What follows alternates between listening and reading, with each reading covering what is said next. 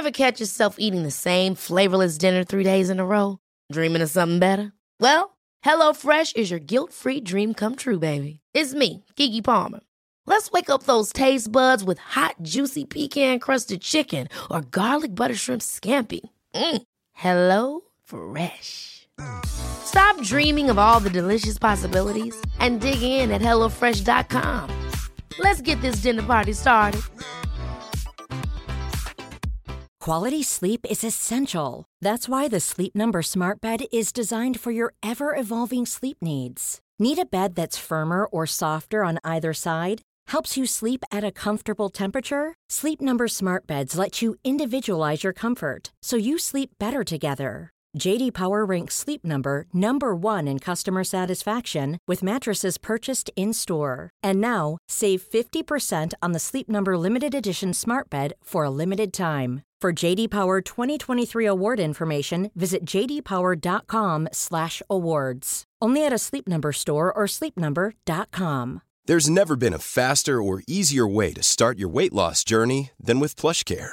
PlushCare accepts most insurance plans and gives you online access to board-certified physicians who can prescribe FDA-approved weight loss medications like Wegovy and Zepbound for those who qualify. Take charge of your health and speak with a board-certified physician about a weight loss plan that's right for you. Get started today at plushcare.com slash weight loss. That's plushcare.com slash weight loss. plushcare.com slash weight loss.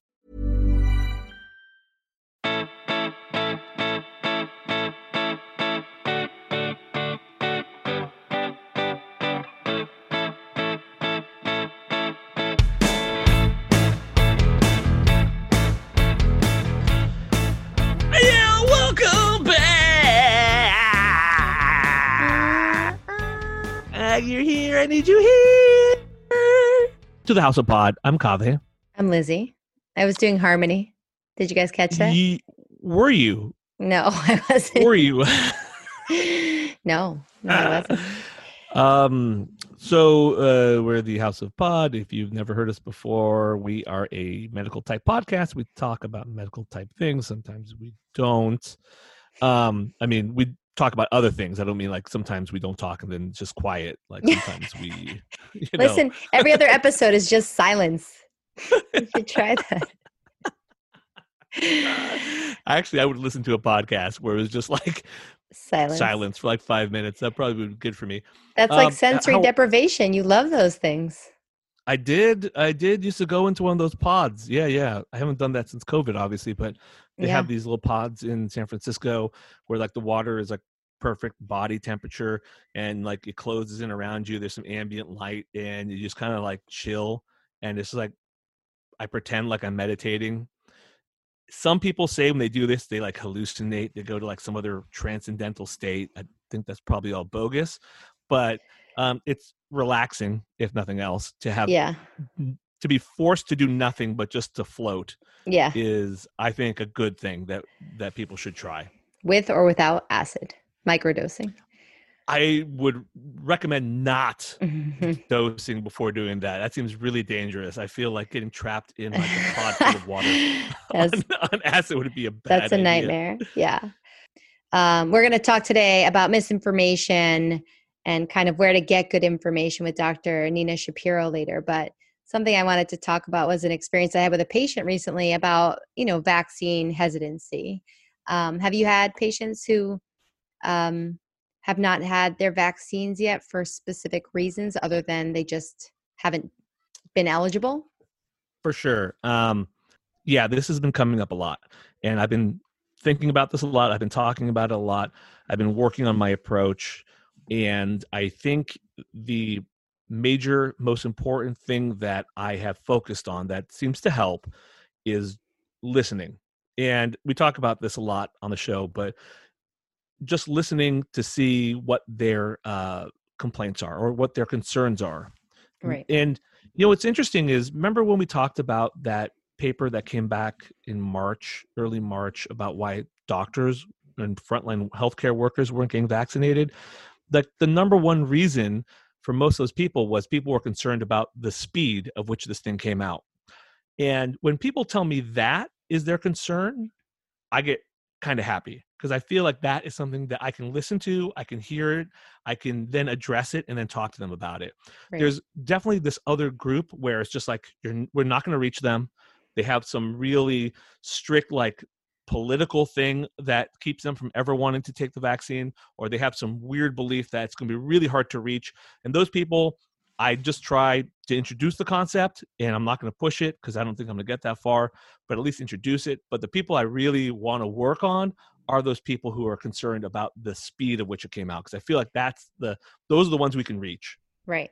I agree with that. I'm working on two things. One is, you know, they have vaccine hesitancy. I have conversation hesitancy. I'm like sort of terrified that when I ask my patients, have you been vaccinated? They're going to say no because I don't want to mm-hmm not respect them you know i have mm-hmm. respect and patience and usually warm warm warm feelings towards most of my patients but um and and sometimes not but i really don't want to feel anger and i don't want to be rude or dismissive right so the other day i right. had time on a phone call with a patient who told me a week earlier or two weeks earlier that he was hesitant so i said you know now that we have time we finished that conversation about whatever poop or whatever can we talk about it? So coming into the conversation, sort of open and patient helped because I knew he'd already told me he was hesitant. So I knew not to be primed for frustration, right? And the right. second thing I read recently was that you have to go into these conversations knowing or or feeling like it's the first time they've heard anything and that they're going to need to hear it 5 to 10 to a 100 more times and you just have to start you have to be part of that process and hopefully you're not the only one having the conversation. So I think those two yeah. things coming into any conversation open minded, try not to be too critical or judgmental, and having patience because you know you're going to have to say the same things over and over. But then he went on yeah. to say, quote unquote, anything Bill Gates does, I don't trust. And I'm like, well, I don't, I don't know what to say because that guy's done a, a lot. Bill Gates has done a lot of shit, a lot of it good, some of it sort of ruthless and, you know, maybe maybe a little domineering, but like probably a lot of good intentions out there, you know? And um yeah. I don't know what to say to that. I'm just like, uh, why do you not trust Bill Gates? Like, have you guys hung out? So, did he sleep with your wife? Like, I don't even know what to say. but the Operation Warp Speed, I agree with you. That is like, you know, this isn't brand new technology. They, nobody should have named it Operation Warp Speed. Right, there are right. so many conversations to have about it, and we just have to try. I think all the data says that patients just need to hear from someone right. that they respect. Right. And, they're probably going to need to hear it just like they do with, with cigarette smoking. Right. They hear it, they have to hear it from multiple different doctors, multiple different sources that they respect, hopefully respect. And it's going to be the same. You're exactly right it's part of the process we have to just be patient and part of that process i mean you can't make people feel bad for not doing it that's not a great approach you can't right.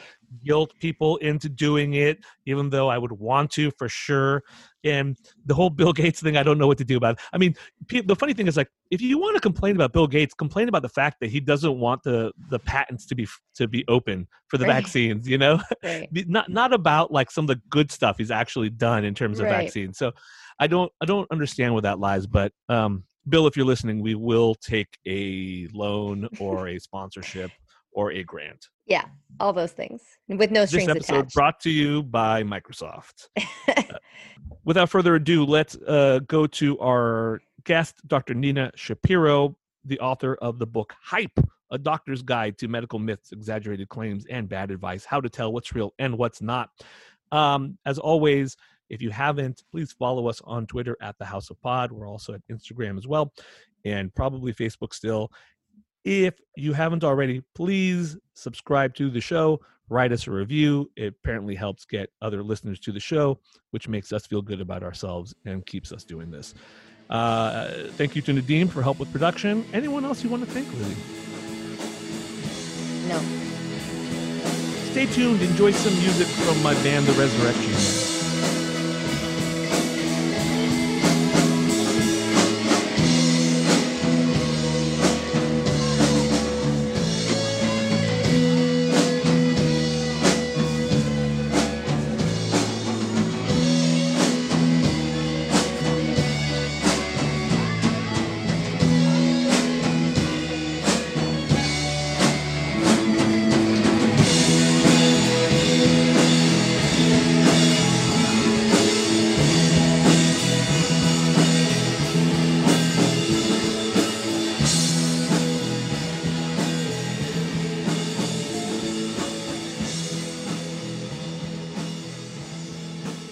Welcome back. Today, we are joined by Dr. Nina Shapiro. She is the director of ENT, that's otolaryngology and head and neck surgery. My because ENT doctors don't like being called ENT doctors, right? I heard there was like a thing about that. Like guys in fraternities don't like you calling it a frat.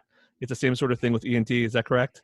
Sort of is, except if you're pediatric ENT. So I'm the director of pediatric ENT, not the director of ENT at UCLA. I'll get in big trouble. So um, you're cool. You're saying like because you're pediatric, you're cool. You're not like uptight. Right. We're just sweeter. You know, we're kind of like pediatrician adjacent. You know, we're kind of.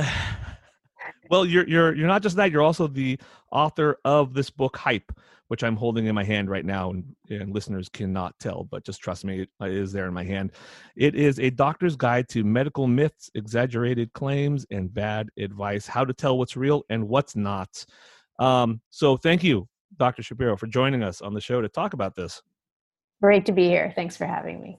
Thank you. I'm very curious about why pediatric doctors don't mind being called ENT. You just think there's maybe less ego? Is that what it is? It's, I think it's a combination of yes, we definitely have a lot less ego um, than you know the head and neck cancer surgeons, the plastic surgeons, the laryngologists go down the list, um, and we talk to children all day. So you know to say you're an otolaryngologist, head and neck surgeon um, to an eight-year-old as opposed to I'm your ENT doctor, Dr. Mm-hmm. Nina yeah. um, it's just a little sweeter and i think you know the parents appreciate it a little bit more so we're not pediatricians um, not that there's anything wrong with it but uh, we're yeah. just we're just a little nicer I yeah i can see that so let, let's talk about the book um, there's a lot in it uh, to cover. Let's let's start with uh, a quote you had regarding patients uh, early on the book you have this quote patients are are different. Again this is mostly for the good. Access to information is overwhelming. Patients ask more focused educated pointed questions and know details about medical care that most doctors wouldn't have known in the past but there's some buts to that. What are the pluses and the minuses of the the newer patient populations and what do doctors need to adjust to? So most of it is uh, a lot of it is good i would say that patients have more access to information. So in the past it used to be yes yes doctor thank you doctor. You want a second opinion? I'll tell you again a second way. And that was medicine in many many places. But now people do want information and they come armed with good information. And for the most part that is good. So if you're working with a patient you can have a better conversation. You can explain things in a way that they would understand because they already have some information that they've come to the table with. But there is so and it is a big big but uh, there is so much bad information out there. And i think even worse than that there's so much partially bad information out there. So so many people in you know primarily in social media will give a little bit of good information sort of dipped into a lot of bad information. And so it really gets mixed and messed up and that's how people come to the doctor and especially during this whole pandemic and this is going to continue with a little bit of good information but a lot of bad information. And it really is messing up the way we treat patients and the way we think i think. Yeah. I think right now, and honestly, what Kaveh and I have talked about over the last year and a half, so much with COVID and the vaccines, to me, this is like, of course, there's so much bad information.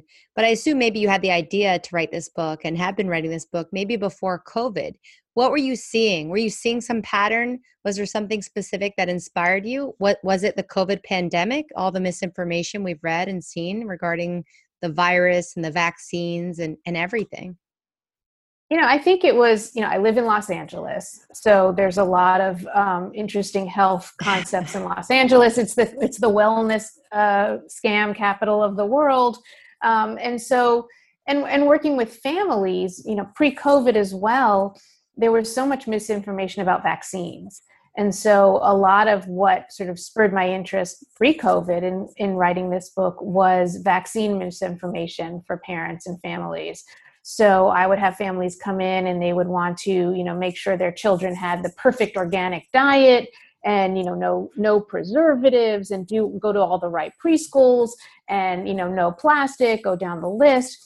And they wouldn't vaccinate their kids and that was part of their wellness process. And it was it was you know terrifying to see because we would see you know these outbreaks you know around southern california northern california as well.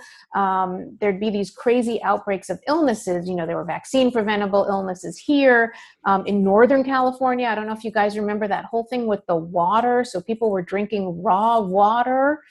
And so there was this outbreak of some you know so unprocessed water which you know we think of not just tap water but water that's literally like from a river that's you know contaminated and people were getting sick and dying. Raw milk was popular as well. So people do these things that sound healthy um, but they're actually quite dangerous. And so that was really one of the inspirations for the book or the main inspiration was that people get misguided on how on what they think is healthy for them and for their families. Yeah. When you're talking to families about that um, what what's your approach in correcting someone who comes to you with something that might sound pretty outlandish to you as a medical professional? How do you how do you how do you manage that? Because I, i'm sure for me one thing that i've learned from dealing with talking to people about the vaccine is my first instinct is to be sort of angry when they don't want to get it when they tell me something crazy like bill gates is putting a chip into their body or something like that my first instinct is to sort of respond with like what the hell is wrong with you? That's not obviously the right approach. How do you manage these situations where someone comes to you with something that seems pretty outlandish? So yeah it happens pretty regularly. You know the vaccines now because i do ask a lot of families um, now that 12 plus is, is authorized and i have a lot of patients and families with you know kids who are 12 and up you know have you gotten your vaccine and, and we start to talk about it. Um, but even you know prior to that with issues about you know health choices for families um, i do really try not to be snide. It's so tempting you know what what are you thinking? What the hell are you thinking?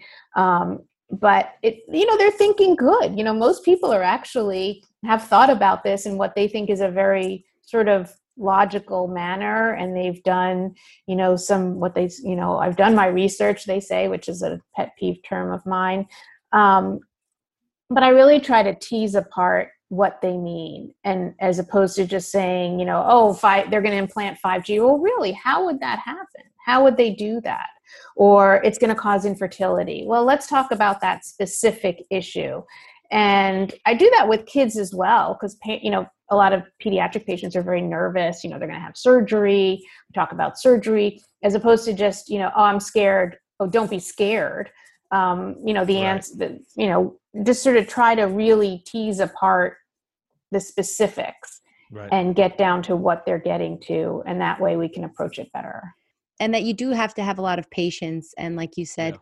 not be snide not be judgmental. I had a patient last week and we had time at the end and i said can you tell me more about it? as opposed to why not? Are you dummy? Like don't you want to get back to life? Like don't you want to try right. to make it this seem just like a common cold and move on? Right. and i knew we would end and he wouldn't be into it but I, and, you know i just read but it was a step you, you, you, you it's, a, step, step, and i know it's yeah. going to be many steps and i think if we right. just have that mindset that it, you're not going to you know we all think that we can like sort of com- we all convince people kaveh and i are like you need a colonoscopy you, you know dr shapiro you're telling patients they need surgery or or worse patients parents that they need surgery so we think right, that we have this ability to to win people over with maybe charm and facts and and it's just so so hard with this. And we're notoriously not great listeners. It's like in in doctors minds they're listening for like four minutes. In reality it's like 20 seconds. We have a very different perception of time. It's in listening to people say things that we might find a bit wacky or very contrary at least to what we are taught and believe it can be hard for us. So it's a it's a, a real challenge. But in this book you sort of you give a good guideline for for patients how to do some of this on their own how to think critically about some of this um, when you talk to, to people who have read it when you talk to uh, patients who might have read your book or just anyone else what takeaways are you hoping that they get, and what what takeaways do they seem to get from it? Um, you know, I think you know the goal of the book is really um, to empower people. I think that you know, especially if you're not medical, you have this idea that they're the medical people, and then there's everyone else.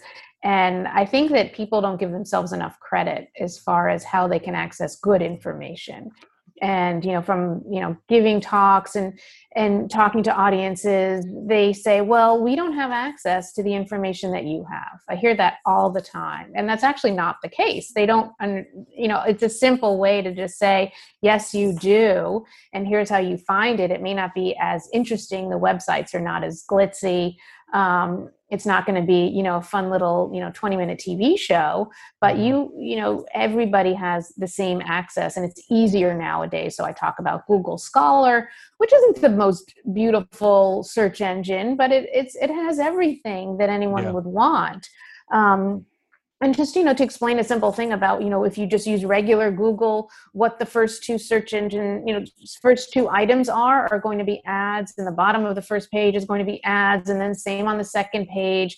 And then once they see that and you don't need to be medical to see that but it is human nature you google something and you click the first thing because that's obviously the best.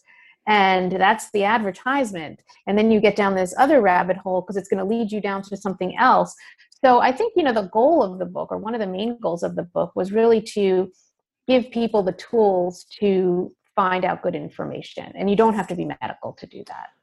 Yeah. Along those lines, you do talk about, uh, just like you mentioned, Google and the ads. Can you explain what SEOs are, search engine optimization?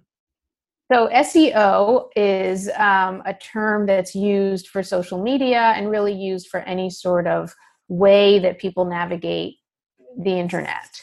So it is whether a let's say it's a website and they're going to use certain terms that are very hot terms whether it's you know covid vaccine as a keyword and you throw that in there or just vaccine or vaccine hesitancy or infertility you put these really just buzzwords in and that gets your item higher up on google so that's what that is. But what's very close to it is SEM or search engine manipulation, which people use just purely to get people to get to their site more quickly and that is sort of manipulating keywords and there's a, there are a lot of technical stuff that i have no idea about how people do it mm-hmm. um, sometimes it's just a monetary way to get your you know that's not necessarily looking like an ad but to get your um, your site up there to number one or two. So there's a lot of games. There are a lot of games that go on to get your site found quickly,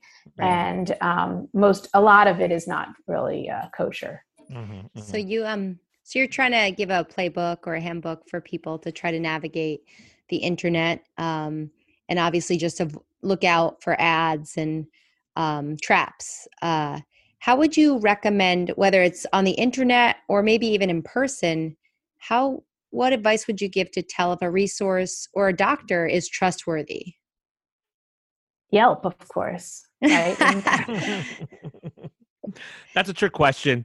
I read the book. Yeah i have a friend who's a you know icu palliative care doctor. She has one yelp review in you know 10 15 years of practice and it called her dr kevorkian because she helped somebody die with dignity you know like and obviously the child who wrote that was just unhappy like the person was right. was dying so yelp to our listeners is not a great way to find much no. but right so that's not the way you find out if a doctor is good I, you know it's interesting because if you ask like internally at you know working in the hospital i'm sure you guys have a similar experience. How, you know how do you find out who's the best doctor? Ask the nurses. Mm-hmm. that's what everyone says at least for surgeons you ask you know who's the best surgeon? Ask the or nurses. They mm-hmm. know you know there's no curtain drawn. Um, so so that's one way internally. Uh, in general you know it's it's not necessarily the nicest website or even the nicest waiting room that is you know the best doctor. And that you know there's a broad question for that. You know are you looking for someone doing to do a procedure? Are you looking for someone to be your internist for the rest of your life? Um, you know there are a lot of different ways to do that. A lot of it is just you know seeing who who works for you you know trusted family members trusted friends. Um, a lot of it is word of mouth. And, uh, you know, again, unless you have a super, super specialized issue that you need to deal with, you know, if you have a, you know, need a cardiac surgeon, you want somebody who's experienced in this particular type of cardiac surgery, you know, so it really depends uh, on that. But Yelp is not the way to do it. Yelp, even for restaurants, just like you're saying, can be questionable. I mean, there's something to be said about professional critics somebody who i mean i know it's about power to the people in this regards and it's you know it's, there's this elitism to like professional critics but there's something to be said about somebody who knows does this for a living goes and, and reviews a place and can tell you that information and we don't necessarily have the same exact thing for doctors but we have standards that are typically met. There's there are like JCAHO and there are these commissions that review hospitals and and doctors and that sort of thing. So um there there's a lot to be said for that Right. Yeah. Right. Yeah. I mean, you go to Times Square and it's like the reviews are exceptional. It's because people are on vacation. You know, it's like, of course. Or, I mean, Right. again, pre COVID, but you can't necessarily trust volume and good ratings. So the, you know, and, and you talked about it, but uh, I definitely am seeing bad reviews because people, because it rained. I'm like, that's not fair. like people got or wet. parking was hard I'm like, that's Yeah, yeah. that's not fair, you know. So that your Right. advice would be to speak to people, go to primary resources, and and I guess the website. It is it is hard though. I mean, if you don't have a doctor or a nurse in your life, you know, you're just going to these websites, and like you said, I have no control over, you know, my institutional website or my institutional waiting room. I could be an exceptional doctor or a terrible doctor, but I work in the construct of an institution and i have no say over how we present ourselves you know it's um a higher up bureaucratic decision so i think it is hard to navigate the world as a patient you know It is, and you know, and it, but you know, I think people need to know that it's fluid, and sometimes, you know, if you're at an at an institution that that is a trustworthy institution, then that speaks for itself, regardless of you know carpeting on the floor these days. That you know, if you're working at a well-respected institution or a well-respected practice, um, that is usually you know says something either good or bad, but it usually you don't necessarily have to have a certain fancy waiting room or fancy website or you know or anything because you work for that institution. Right. You're in LA and you are probably exposed to uh, probably a different clientele that Lizzie and I are on a regular basis. Can you see why people get into these or why doctors fall sometimes into these traps? For example, I think about Michael Jackson a lot. I think about the fact that he found a cardiologist who eventually gave him propofol to help him sleep. I don't know the full details of it, uh, but that's what I understand. And I know that he wasn't the first doctor he went to. I'm sure he went around until he found a doctor who wanted to give Michael Jackson what he wanted. Is it like that in in the crowds in LA? If there is a rich affluent, maybe they're uh, maybe they're famous. Is it easier for doctors to get lulled into some of these these this bad medicine, this unproven medicine, into pseudoscience? Is it easier for this to happen in places like LA?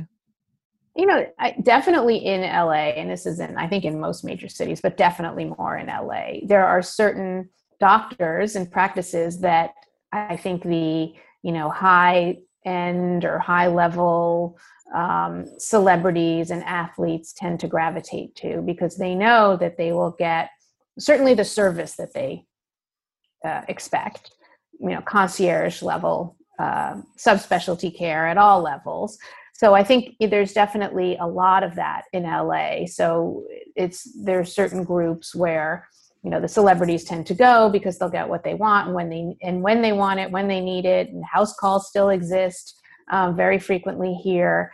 And and there is a fair amount probably not that much but there is a fair amount of um, care based on what the patient wants not necessarily what the patient needs or should have. Um, thankfully we you know we at ucla but it's true we at ucla don't really engage in that. We do see some celebrities um, you know we're in west la which is you know a little bit west of hollywood um, but we're right near bel air you know where it's in a very sort of affluent part of los angeles. Um, so, you know, there is some expectation that you know what our VIPs uh, will get, and frankly, from my standpoint, what they get that I can offer them is privacy, because especially if it's again, this is going to be for what I do. It's a child mm-hmm. of a celebrity, and so what i tend to do i tend to go out of my way to make sure that you know we have the back door and they go in a half hour earlier and so because it is really um, you know a scary place to be a child of a celebrity right. it's a scary world um, but other than that um, you know they get what they get yeah, or they right. don't get upset oh, or they go, go somewhere else yeah. but I don't alter my medical care. And I think most of us really don't. You know, there are a few practices, obviously, and a few physicians who do, but I thankfully that's the minority. Yeah. I mean, I think that you can reconcile it. Nobody, we, we don't know people who would, but I think that there are people out there who can say, well, if I don't give this propofol to Michael Jackson, somebody else will, and I can make a lot of money. You know, I, I think that money must and celebrity status of the of yeah. feeling like you're serving some VIP. I think right. it might be um, a little bit of ego or or um yeah, close to being a star as most doctors will get is treating a star. Yeah, you know, uh, so I I I could see how that could happen. I could see the draw to it. Um, it's it's a it's a danger in medicine i think in certain places for certain places it's, it's not so for us yeah. for example it's not quite yeah. the same thing um but along those lines in your book you talk about anti-aging treatments and i feel like that's anti-aging creams anti-aging ointments all this advice about what to eat and drink that's always been a market for that anti-aging just aging itself but is am I just becoming immune to it, or does it seem like it's a little bit less than it was in the past, or is it more likely now just in the realm of the super uber rich that have all these different you know pseudoscience treatments for anti-aging? For example, I had a neighbor here in San Francisco who who worked with a very famous and, and wealthy tech guy, and they were very interested in talking about options for anti-aging like cryotherapy going into freezing chambers plasma therapy all kinds of weird stuff that to my knowledge is not proven. Is is that where the whole anti-aging uh industry is now really just focus on the the super rich or is it still there in for all comers now still pretty you know it was interesting because during the pandemic it sort of obviously changed because everything had to be home and and solo um, but I think it's still pretty big, definitely in Los Angeles, and a lot of those, you know, plasma centers and IV vitamins, and you know, tanks, submergent tanks, and these cryo tanks that athletes swear by. They're pretty big. I think um, there was a huge boon for plastic surgery during pandemic. So I don't know if that's considered anti-aging, but you know the the facelift injury, industry, the facelift industry, and the you know abdominoplasty and uh, breast augmentation industry just exploded, so to speak, uh, during yeah. Because think about it, like you can't tell if I had abdominal surgery because I'm on Zoom right now, and right. you know if I want to go out with a face mask and sunglasses, you can't tell if I've had a facelift or my eyes done. Right. And mm-hmm. so it so and there were no parties to go to there's no like, events right. no galas i'm surprised that there wasn't more like freezing and cryotherapy because people just wanted to like freeze themselves freeze during 2010 yeah right. come out in a year or two do you think that maybe um, I agree with Kaveh that I have seen less anti-aging ads and things like that, but maybe it's just again the bubble that I'm in, you know, and how I think Facebook and Google are so good now at tailoring to like the things that right. I want. Yeah. And I don't search that stuff, but I mean, maybe I should.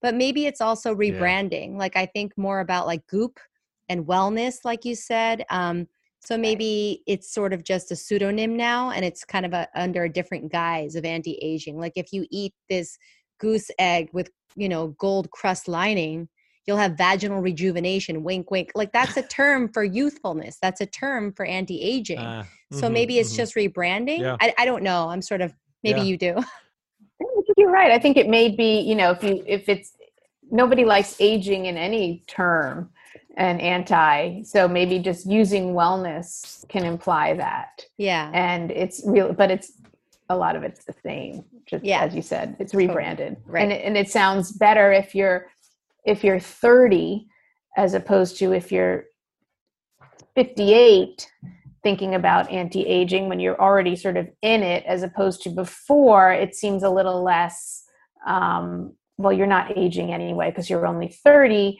so but you can get this you know special cream that won't you're you're young anyway but it'll prevent you from having issues when you're a 58 year old or something Right. like that Well, the the work you're doing, the the book, I think it's super important. Uh, probably now more than ever, but you know, it's it's a problem that we've always had. There's always been gaps in the medical education of our uh, of our nation's citizens, and if we're not helping to to fill those those gaps with our knowledge, the other people will with pseudoscience and with very attractive offers that will probably just end up taking money from people. People are very good about making things sound scientific enough that it gives people that feeling of wow there's some science behind this. This sounds like a great idea and people have always been good about that only getting better. So it's really important that you have this book hype and that you're doing what you do. So dr nina shapiro thank you so much for coming on the show. Can you tell people where they can find the book and where they can learn more about you? Sure. So uh, the book is Hype, A Doctor's Guide to Medical Myths, How to Tell What's Real and What's Not. Um, so you can get it on Amazon, you can get it at Barnes and Noble, you can get it online. Um, you can obviously, hopefully, get it in an independent bookstore as they're starting to open up. Um, it comes in hardcover and paperback and audio if you want to listen to me for 10 and a half hours. Um, it is an audio book and a Kindle.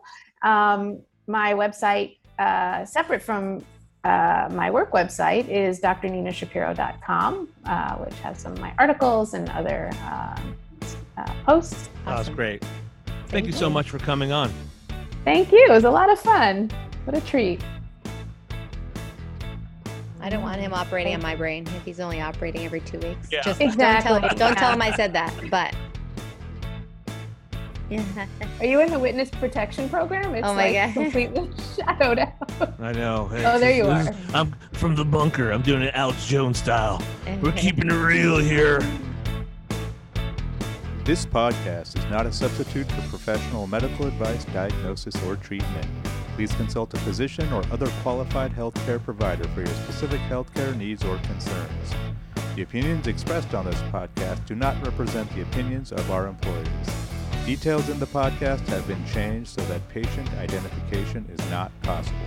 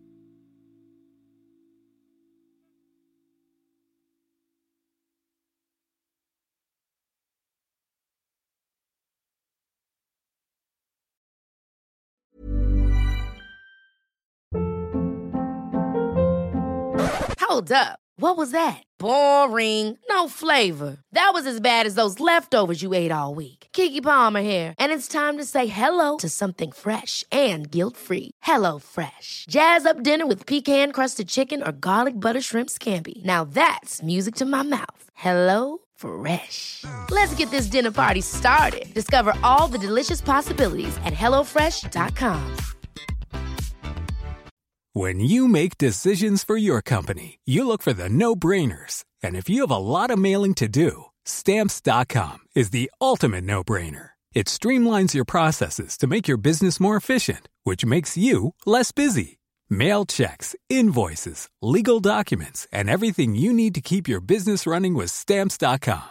Seamlessly connect with every major marketplace and shopping cart.